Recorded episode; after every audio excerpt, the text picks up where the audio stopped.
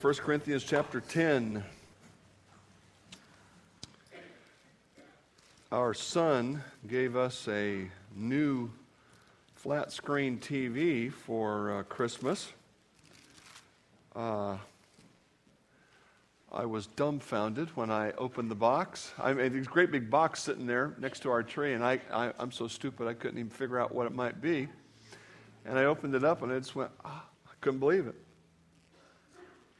Uh, the TV that we have is one of those great big uh, projector models. Uh, we inherited that one. We, we've only ever bought one TV in our married life, and we've uh, either inherited or been given the rest of them. But this one was one of those new little skinny flat screen jobs, so I had to make a. I said, "Oh, I need to make an, a, a stand for it to sit on." You know, I love to do woodworking. I don't do it a lot, but I enjoy it, and I thought, I'm, I'm going to make a new thing for it. We, we had this thing where we had the, uh, you know, the stereo and some of that stuff sitting there and place to put a few tapes and whatnot or uh, CDs. And, well, I need to make a new one. And uh, boy, that'll be a fun project. And, and right away, my wife says, maybe you should buy one. And I took some offense at that. I said, I've got, I've got everything I need. I just got to get a little bit of wood, you know, and we'll make this thing. And she said, and you'll need to buy some new tool.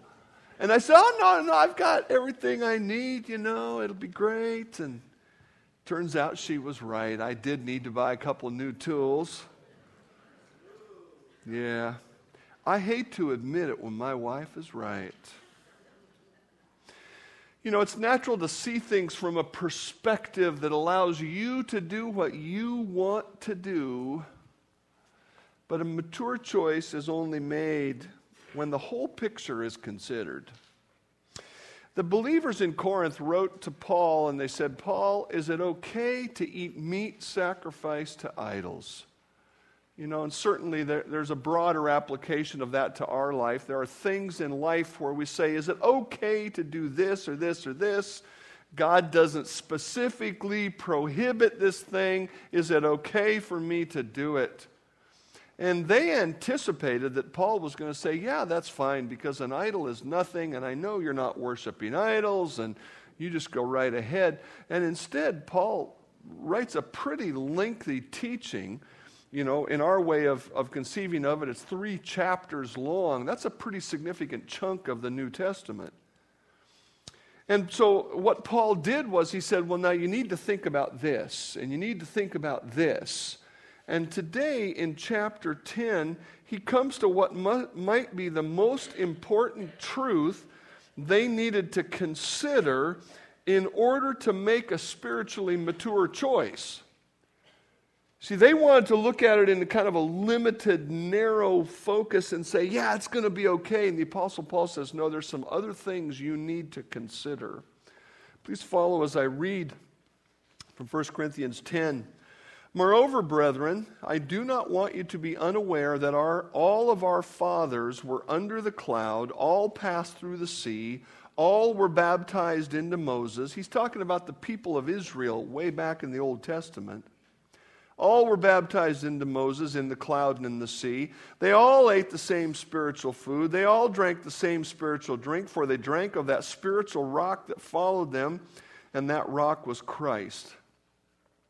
But with most of them, God was not well pleased, for their bodies were scattered in the wilderness.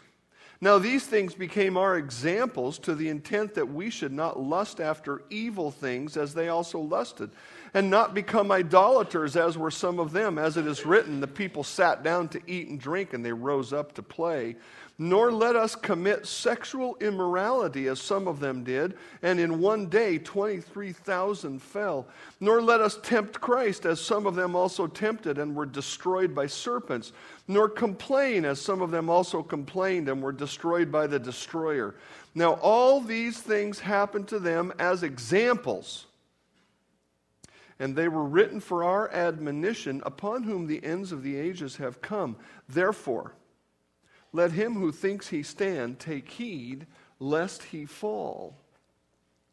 Paul uses the history of Israel to teach an important truth to the believers in Corinth. And he starts off with the awesome spiritual experiences of the Jews. The things that are recorded here in these first four verses were, were some of the bragging rights of the Jews. Okay? If the Seahawks are victorious today, it won't just be bragging rights over winning a game, it will be bragging rights over playing in the coldest weather ever. Yeah, we are that great, you know. The Jewish people bragged about their history. And they bragged about some of these four things are just examples of what they bragged about. And the first one says they were under the cloud. What in the world is that talking about? Exodus 13 tells us what it was talking about. The Lord went before them, God went ahead of them by day in a pillar of cloud to lead the way, and by night in a pillar of fire to give them light so as to go by day and night. He did not take away the pillar of cloud by day or the pillar of fire by night from before the people. So he went with them, he guided them. There was a cloud. Above them in the daytime, there was an obvious cloud. And when the cloud moved, they moved and followed. And when the cloud stood still, it, they stood still. And at nighttime, there was a light for them from a fire in this cloud. And here's the point of all of that God made his leadership visibly known to his people. They were not just wandering in the desert. We talk about Israel wandering in the desert. There was no wandering, they were following God. Now, I know it came to a point where God was upset with them, and so they went around in circles. We should call it circling the desert but they were under the cloud. They were led by God. The next phrase there says they passed through the sea. We're a little more familiar with that. Then Moses stretched out his hand over the sea, and the Lord caused the sea to go back by a strong east wind all that night. And he made the sea into dry land, and the waters were divided. So the children of Israel went into the middle of the sea on the dry ground, and the waters were a wall to them on their right hand and on their left. Great miracle of, of them coming out of Egypt, coming right up against the Red Sea, and the Egyptian army is coming in from behind. And God parted the waters, and it's not just the miracle of the parting of the waters, but the dry ground. And they walked through to the other side, and God closed those waters up on the Egyptians. A visible, miraculous demonstration of the reality of God. A visible, miraculous demonstration of the reality of God. The third phrase here in 1 Corinthians 10 says they were baptized into Moses. That is not trying to tell us they had a baptism service where they dipped everybody under the water and said, okay, you're officially Jewish now, or, or something like that. The word baptism means, to, it does mean to be immersed, and that's the way the word is being used here, as in they were completely identified with Moses. And here's the big deal about Moses in this text that you need to understand the Jewish people held up Moses as just one of, if not the greatest man of all time, maybe him and Abraham up there together. Then this, and this is a phrase, this is a, some words from the Pharisees who said this. Then they reviled him and said, You are his disciple, but we are Moses' disciples. We know that God spoke to Moses. As for this fellow, we don't know where he's from. These, this was a criticism the Pharisees leveled at some of the disciples of Christ. So, all the way down into the time of Christ, one of the greatest identities that a Jew could have was to say, I'm a follower of Moses. And they would look at the fact that Moses wrote the Old Testament law and they were following the law. They're saying, I am a disciple of Moses. Moses was at the top of the stack for them. He was one of, if not the greatest man of all time.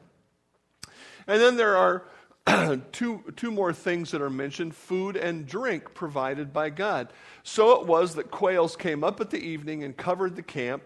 And in the morning, the dew lay all around the camp. And when the layer of dew lifted, there on the surface of the wilderness was a small, round substance as fine as frost on the ground.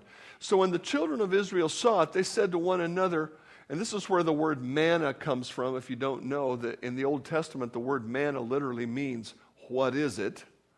So they said to one another, What is it? For they did not know what it was. And Moses said to them, This is the bread which the Lord has given you to eat. And they would take this and gather it, much like gathering grain or something like that, and make it into bread and eat it. So God gave them meat and bread. God just caused the animals to come in there and walk up and say, Here I am, take me.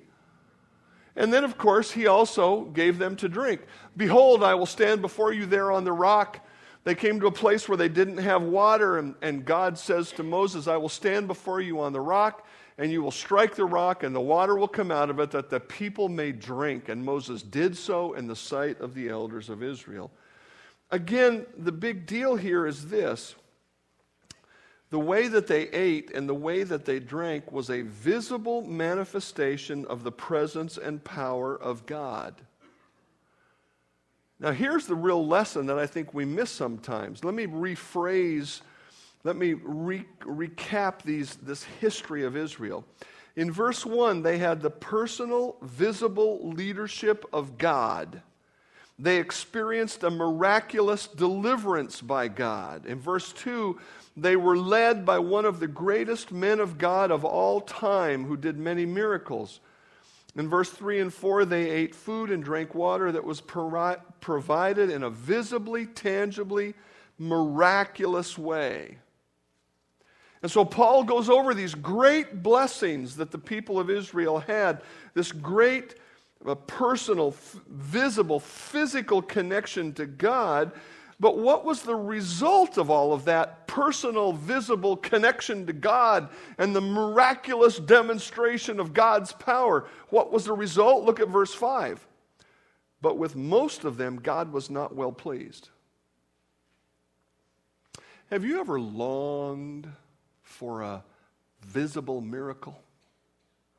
Oh, God, if you could just do this, then I would know you're real. How about parting the Red Sea. Would that tell you God is real? How about, God, I'm hungry. Would you drop some food down right now, right here? Boom. See, we rarely think that way, but when we do think that way, we tend to think, you know, if I could just see something like that, I would absolutely know God was real. The people of Israel had these tremendous miracles done but the result was not positive in their life. Look at verse 6. Now, these things became our examples. And he's going to go into another list now, and he is going to talk about the astounding spiritual failure of the Jews. They had a tremendous privilege in being connected with God, but they failed spiritually. First of all, they failed by becoming materialistic. Materialism is the love of the physical stuff of life. I, I, don't believe it's wrong to, you know, enjoy your, your chair and your bed and your meal and all of that. God doesn't say that's wrong. But he says it's wrong to love the stuff of this world more than we love him. Look at verse 6. These became our examples to the intent that we should not desire, have this focused, strong desire after evil things as they also lusted. Well, what's that talking about? We go back to Numbers and we find out. Now, the mixed multitude, people who were not Jewish necessarily that came with them, those people yielded to the intense craving, so the children of Israel also wept again and said, Who will give us meat to eat? We remember the fish that we ate freely in Egypt, the cucumbers, the melons, the leeks, the onion, the garlic. But now our whole being is dried up. There's nothing at all except this manna before our eyes. They went to the cupboard, and all there was was meat and potatoes. Bah! That's what it was. They said, We, we remember the, the cucumbers and the melons and the leeks. And while they were saying that, their mouth was starting to water. Oh. And they got fixated on the stuff of life. God had provided for their needs, but they wanted more. Here he is, he literally dropped the meat on the ground for them to get. And they're going, Is that all you got? Materialism. Look at verse 7. The second sin is mentioned. And do not become idolaters, as some of them were. As it is written, the people sat down to eat and drink and rose up to play. That's the, the worship of a false God. Idolaters. Here's an example of that from their history. Now, when the people saw that Moses was delayed coming down from the mountain, the people gathered together to Aaron and said to him, Come, make us gods that shall go before us. For as this Moses, the man who brought us up out of the land of Egypt, we don't know what has become of him. Do you understand? This happened just a few days after leaving Israel. You know, uh, uh, God parts the sea, God is feeding them, and so on. And Moses is absent for a short while, and they're going, Make us a God. Isn't that a crazy statement? I mean, just think about this. Make us a God. Really? I can make a God? it seems kind of ironic there. But that's what they did. They were not satisfied with the amount of God's presence that they had. They wanted more. And so, unfortunately, Aaron did what they said. And of course, that was a, a source of great problem for them. Look at verse 8. Nor let us commit sexual immorality as some of them did, and in one day 23,000 fell. There are there is more than one time when sexual immorality was committed, but here's one example of it from their history. Now, Israel remained in Acacia Grove, and the people began to commit harlotry or, or adultery, uh, you know, fornication with the women of Moab. This occurred after the law was given, so they knew that it was wrong, but they had no regard for God's law. Look at the next item in this terrible list in verse 9. Nor let us tempt Christ, as some of them also tempted and were destroyed by serpents. When Paul does this, he, he brings together Old Testament and New Testament theology in a unique way. The people in the Old Testament era did not know they were following Christ. They did not know that that rock from which they drank was Christ. They did not fully understand the Trinity and yet Christ was in that. And, and so when they were complaining against God, when they were accusing God of wrongdoing, they were also accusing Christ of wrongdoing. This, this idea of tempting God has multiple uh, ideas in it, but one of them is here. Then they journeyed from Mount Hor by the way of the Red Sea to go around to the land of Edom, and the soul of the people became very discouraged on the way was a hard trip. And the people spoke against God and against Moses. Why have you brought us up out of Egypt to die in the wilderness? For there is no food and no water, and our soul loathes this worthless bread. So the Lord sent fiery serpents among the people, and they bit the people, and many of the people of Israel died. Again, they were dissatisfied with God's provision. And so they essentially accused God of wrongdoing. You've brought us out here to die. You've messed up, God. That's what they said. They made an accusation of wrong. The idea of testing or trying or tempting is a, is a reference to examining someone to see if they've done wrong and they came to the conclusion that God had done wrong. There's one more thing in this, in this list. Um, look at verse 10. Nor complain, as some of them also complained and were destroyed by the destroyer. I've called this accusing God of not caring. Numbers 14. Why has the Lord brought us to this land to fall by the sword? That our wives and our children should become victims? Would it not be better for us to return to Egypt? The carcasses of you who have complained against me shall fall in this wilderness, all of you who were numbered according to your entire number from 20 years old and above, except for Caleb, the son of Jephunneh, and Moses, or Joshua, the son of Nun. You shall by no means enter the land which I swore I would make you dwell in. Which brings us back to verse 5 and that last phrase. Most of them, with most of them, God was not well pleased, for their bodies were scattered in the wilderness. They accused God of not caring. And it reminds me of the phrase today that I've heard in a number of, a number of settings, especially as I've been in training from psychologically oriented folks who are Christians in some of my chaplaincy training, they say this it's okay to be angry with God, He has big shoulders. From what I'm reading, it is not okay to be angry with God. God does care, and He does do what is best for us.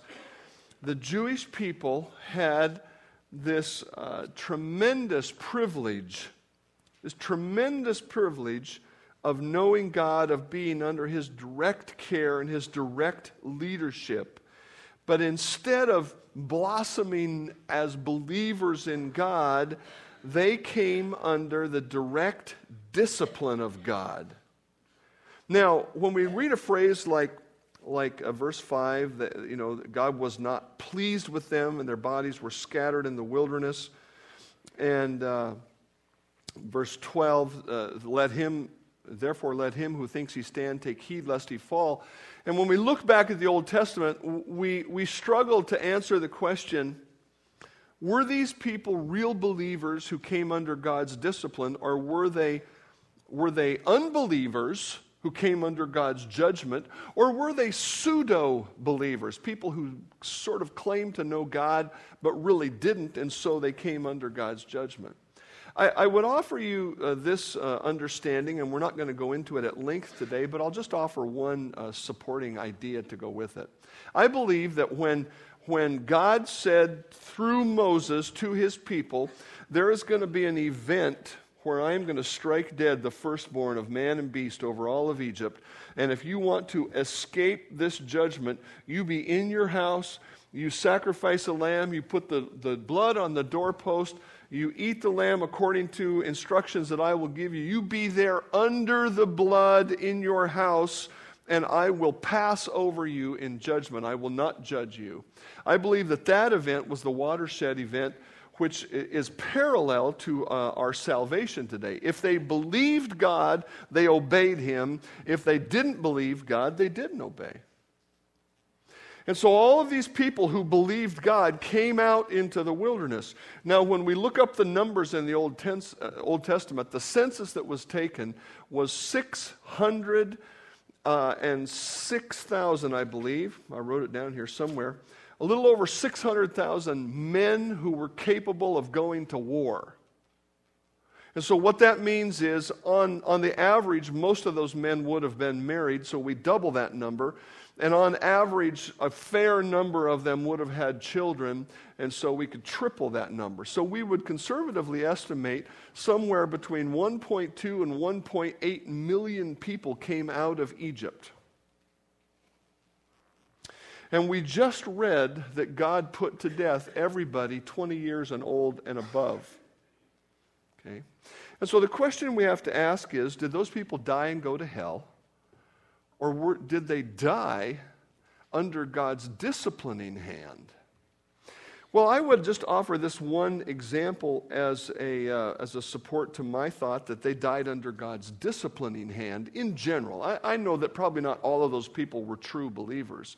But for us to say all of those 600,000 who were over 20 and were men, all of them were unbelievers, that, that seems a little bit extraordinary, especially when we consider the example of Moses himself. Moses was put to death by God before he could enter the promised land because in one of those times when they needed water, Moses struck the rock and he wasn't supposed to strike the rock. So he was judged by God. He was disciplined by God by saying, You can't go into the promised land. If all of those people were unbelievers, then we have to think that Moses was also an unbeliever who was judged. And when I fast forward to the New Testament, I see Moses on the Mount of Transfiguration with Elijah and with Jesus in his glorified state showing himself to Peter, James, and John. And I find it hard to believe that God would resurrect somebody from hell and set him on the mountain with Elijah and Jesus together. And so I'm, I'm compelled to believe that Moses was a true believer who disobeyed God and came under the disciplining hand of God. And so he was not allowed to enter the promised land. And I'm compelled in general to believe that the majority of those people in, in that Old Testament setting with the Jewish nation, the majority of those people who were judged by God, I would see as true believers who were disciplined with the ultimate discipline which is to be refused to come into the promised land. The promised land was never a picture of heaven, it's a picture of the place of blessing in the Christian life. God had for them a wonderful place to live and to raise their family and to carry on his worship, and they failed to get there because of their disobedience. There's a parallel in the New Testament and we read this text regularly, but we don't often lay into this part of it. In the, the text on the Lord's Supper, it says you should remember Christ and you should be right with Him. You should have your sin confessed because he who eats and drinks of the Lord's Supper in an unworthy manner eats and drinks judgment to himself, not discerning the Lord's body. For this reason, many are weak and sick, and many sleep. The word sleep is how God speaks of death for the Christian.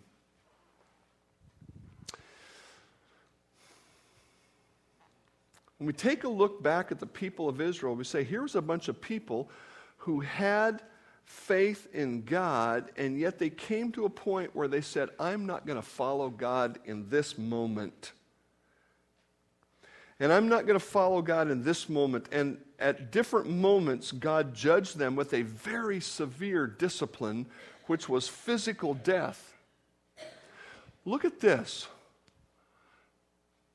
We are supposed to confess our sin before we have the Lord's Supper, be right with the Lord, because if we don't, it's possible. It's possible that God can make us weak and sick and can even take our life from us. Now, I think you can understand why we don't talk about that a lot because it's kind of harsh. And I certainly don't want to conduct ministry by fear.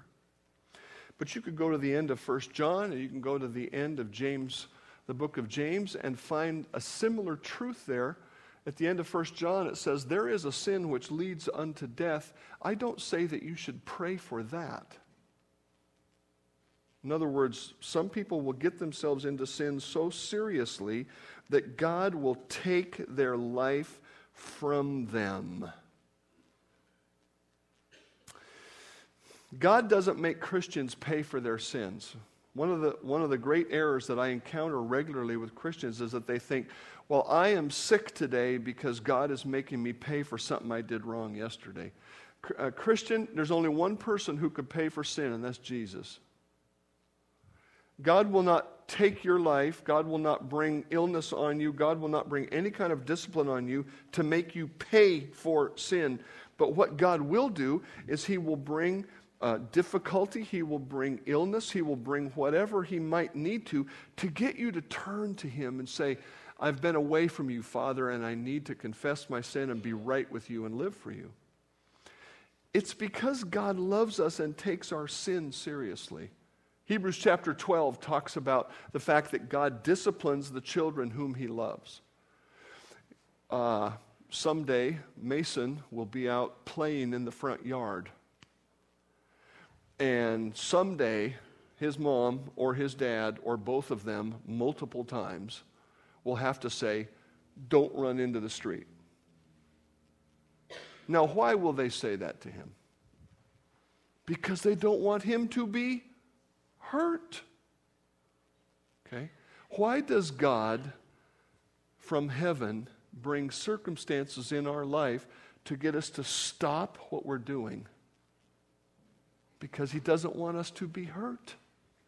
The Jewish people were going in the wrong direction, and so God did what he needed to do at that moment to wake up perhaps the other folks and teach them how serious their sin was. The application of this whole story comes for us. The application of this whole story comes for us in verse 12. Therefore, verse 11 and 12. Now, all these things happened to them as examples, and they were written for our admonition or teaching. Verse 12, therefore, here it is, the moral to the story. Let him who thinks he stand take heed lest he fall. When we apply this experience of the Jewish people in the Old Testament, first of all, to the Corinthian believers, there is a, a very significant parallel in their experience. And the first one is this they became believers under a great man. Okay? The Corinthian believers had the Apostle Paul, and potentially, if we, if we understand the scripture right, perhaps Peter was even there also at some point. Or else they met Peter in some other place and then moved to Corinth or came back to Corinth. But they became believers under a great man. And you remember earlier in the book how, they, how they're bragging about the guy who led them to the Lord. I'm a disciple of this guy, and I'm a disciple of that guy, and I'm a disciple of Paul. They were bragging about that. Some of them even said that they were disciples of Christ. Maybe they were in Jerusalem. Maybe they knew, saw Christ personally. They became believers under great men. They had a great privilege. And they experienced the power of God firsthand. Look at these verses from verse chapter 1 of 1 Corinthians. I thank my God always concerning you for the grace of God which was given you in Christ Jesus, that in everything you are enriched by him in all speech and knowledge. That is a reference, as we will see later in the book, to the spiritual gifts of speaking God's truth in prophecy or speaking in tongues and that sort of thing.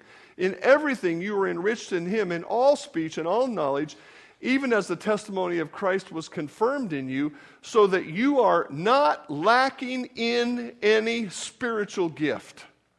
In other words, they had, you know, healing, they had all of the miraculous gifts that God gave in that era. They had them all going on in their church. They had great men who were teaching them and influencing them. But what was the result in their life? Spiritual immaturity. Those miraculous things, those great men, were not enough to propel them to godliness. John MacArthur summed it up well in his comment when he said, They thought they were strong enough to freely associate with pagans in their ceremonies and social activities and not be affected morally or spiritually as long as they did not participate. These people were, they, they had a lot of exposure to God, but they did not come out from that strong in a spiritual sense. And so Paul warns them, and he says, You need to be careful about how close you're going to get to unbelievers. See, one of the issues they didn't think about at all is this if I'm going to eat meat sacrificed to an idol, and in a later text, we're going to read that they actually went to the idol temple to eat meat, it's maybe like what we would think of as a restaurant. He said, You're going to interact. Maybe, maybe your unbelieving neighbor is going to bring you over for dinner, and he's going to say, Hey, I've just got this meat. It's just been sacrificed. Let's have a great feast together. And, and he says, You're going to be there. You need to think about something. How strong are you going to be spiritually when you get that close to unbelievers? When I was asked to join the volunteer fire department, I was overjoyed as a young man. I thought, what fun this will be. Um, I, I could just imagine grabbing a fire hose and blasting away at a burning building. But I had no idea that you can get hurt six ways from Sunday with a fire hose. See, if you've never taken hold of a hose, like, uh, you know, even a small inch and a half hose, runs at 125 to 155, 150 pounds of pressure. So when you open the valve, it's like a 150 pound person pushing this way on you. So you, you really have to lean into it and hold on to it. And if you get a hold of a two and a half inch line, which is the big lines, you'll see them laying on the ground, you'll see two guys. You know, one guy is, is directing the nozzle, and the other guy is holding this guy up. It's that powerful. Now, if you don't know that, if you were to pick up one of those two and a half inch lines and crank that valve open, you know what happens when you let go of that nozzle? It goes like this. Wow, wow, wow. And firefighters have been hit in the head with a nozzle and killed. Because there's a lot of there's a lot of weight in the nozzle and a lot of pressure going around, and, and you think, hey, no problem, I'm going to pick that dude up and go. And you're going to get a hold of something that is going to take you to a place you did not want to be. See, that's what Paul is telling these Corinthians. He's saying, look, it's not just about the meat sacrificed to idols, it's about your whole relationship with those who don't know the Lord and things that they participate in.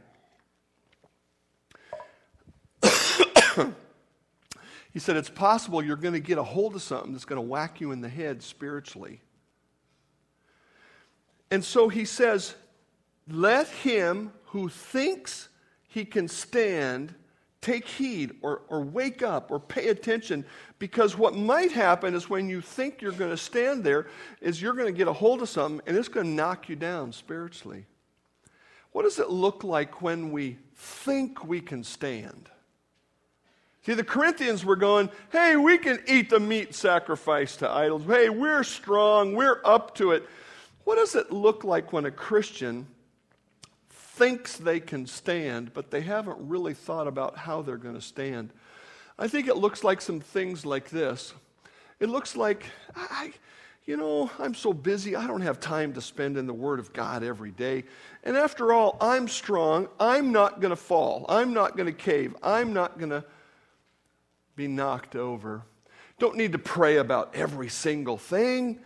God isn't interested in this little stuff in my life. And besides that, I can handle this and I can handle that. You know, if something big comes along, I'll talk to God about that.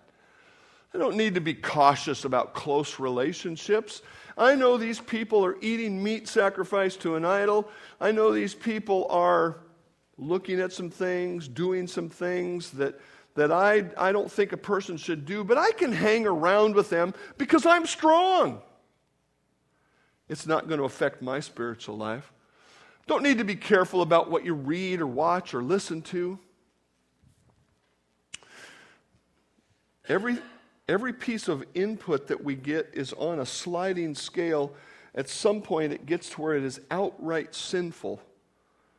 But before it's outright sinful, it's leaning toward wickedness.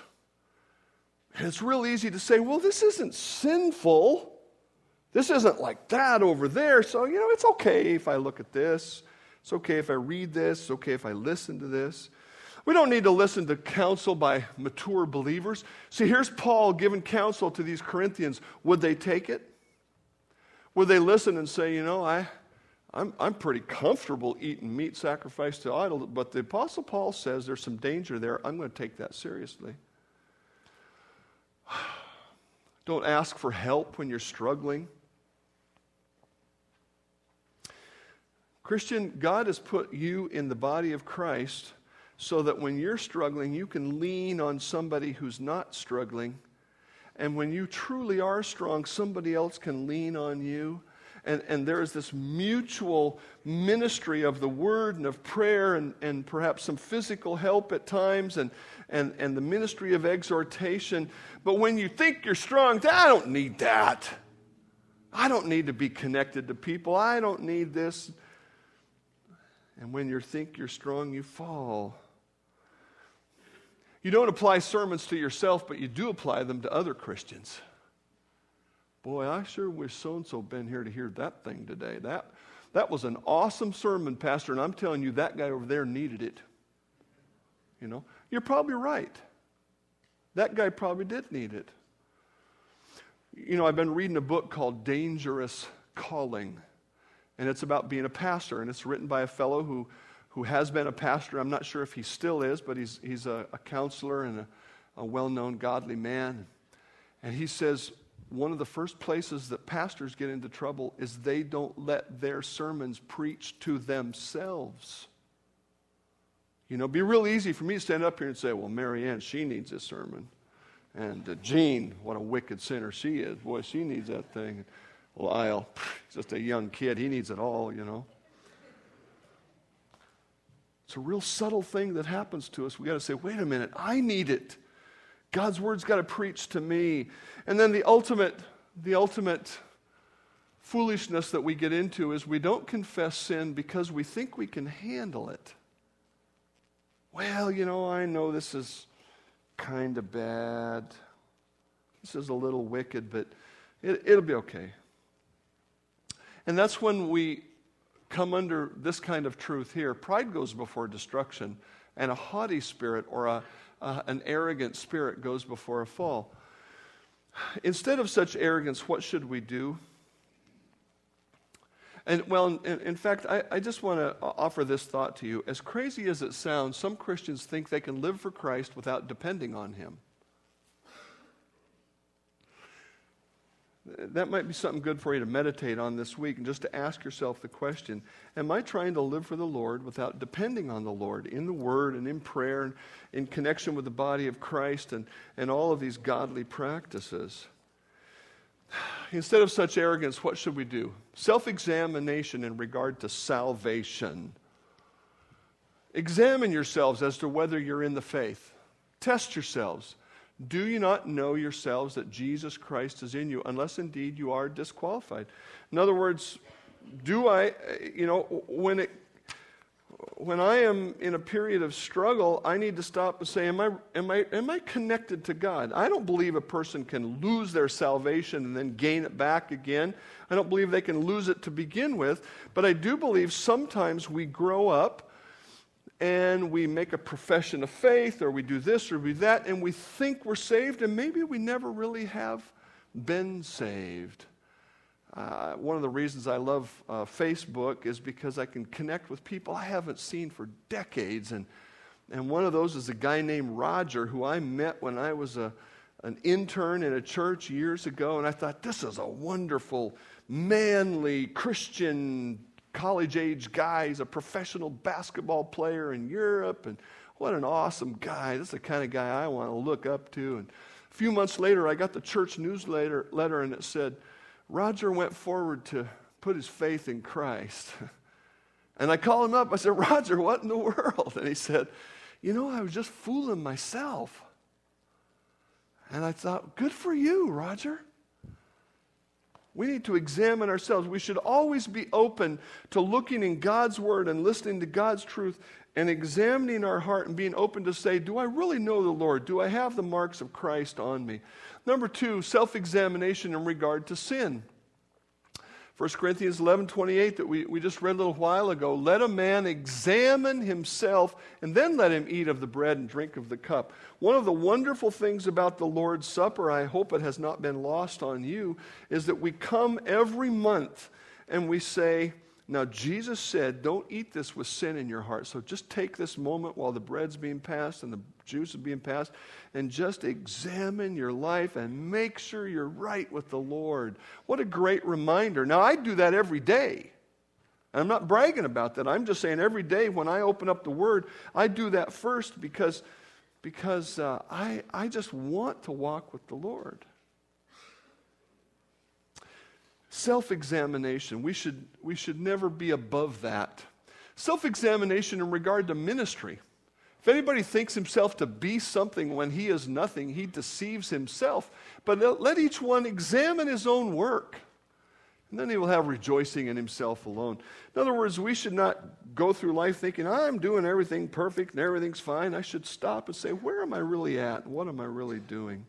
And then one more self examination in regard to your goal in life. Look at 1 Corinthians 10, verse.